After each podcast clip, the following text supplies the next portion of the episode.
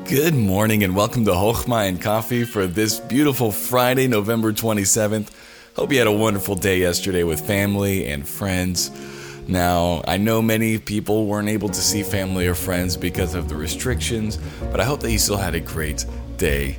Now, today, I want to talk to you about something. Last night, uh, me, my wife, my brother in law, and sister in law, we were watching the social dilemma and the thing that they kept saying is we need truth. We need you know to be able to agree that there is truth truth truth truth. And that's going to be the, basically the thing that will help our society continue moving forward. And they're like man we can't move forward unless everybody knows that there is a truth that we can agree on.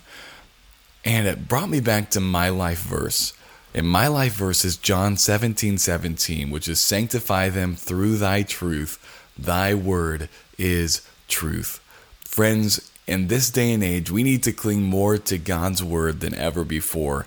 We need to spend more time in this is the quaint saying that people say in his book rather than Facebook, and that is so true.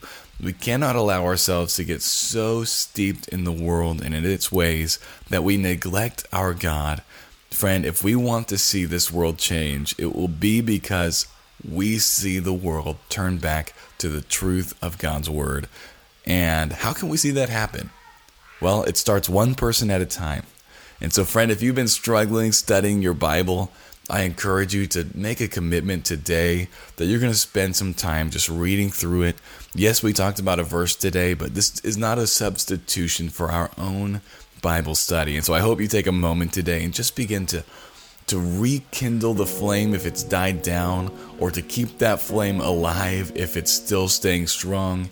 And let's see God continue to transform our hearts by His truth. Well, I hope you have a wonderful day today, and I'll talk to you tomorrow.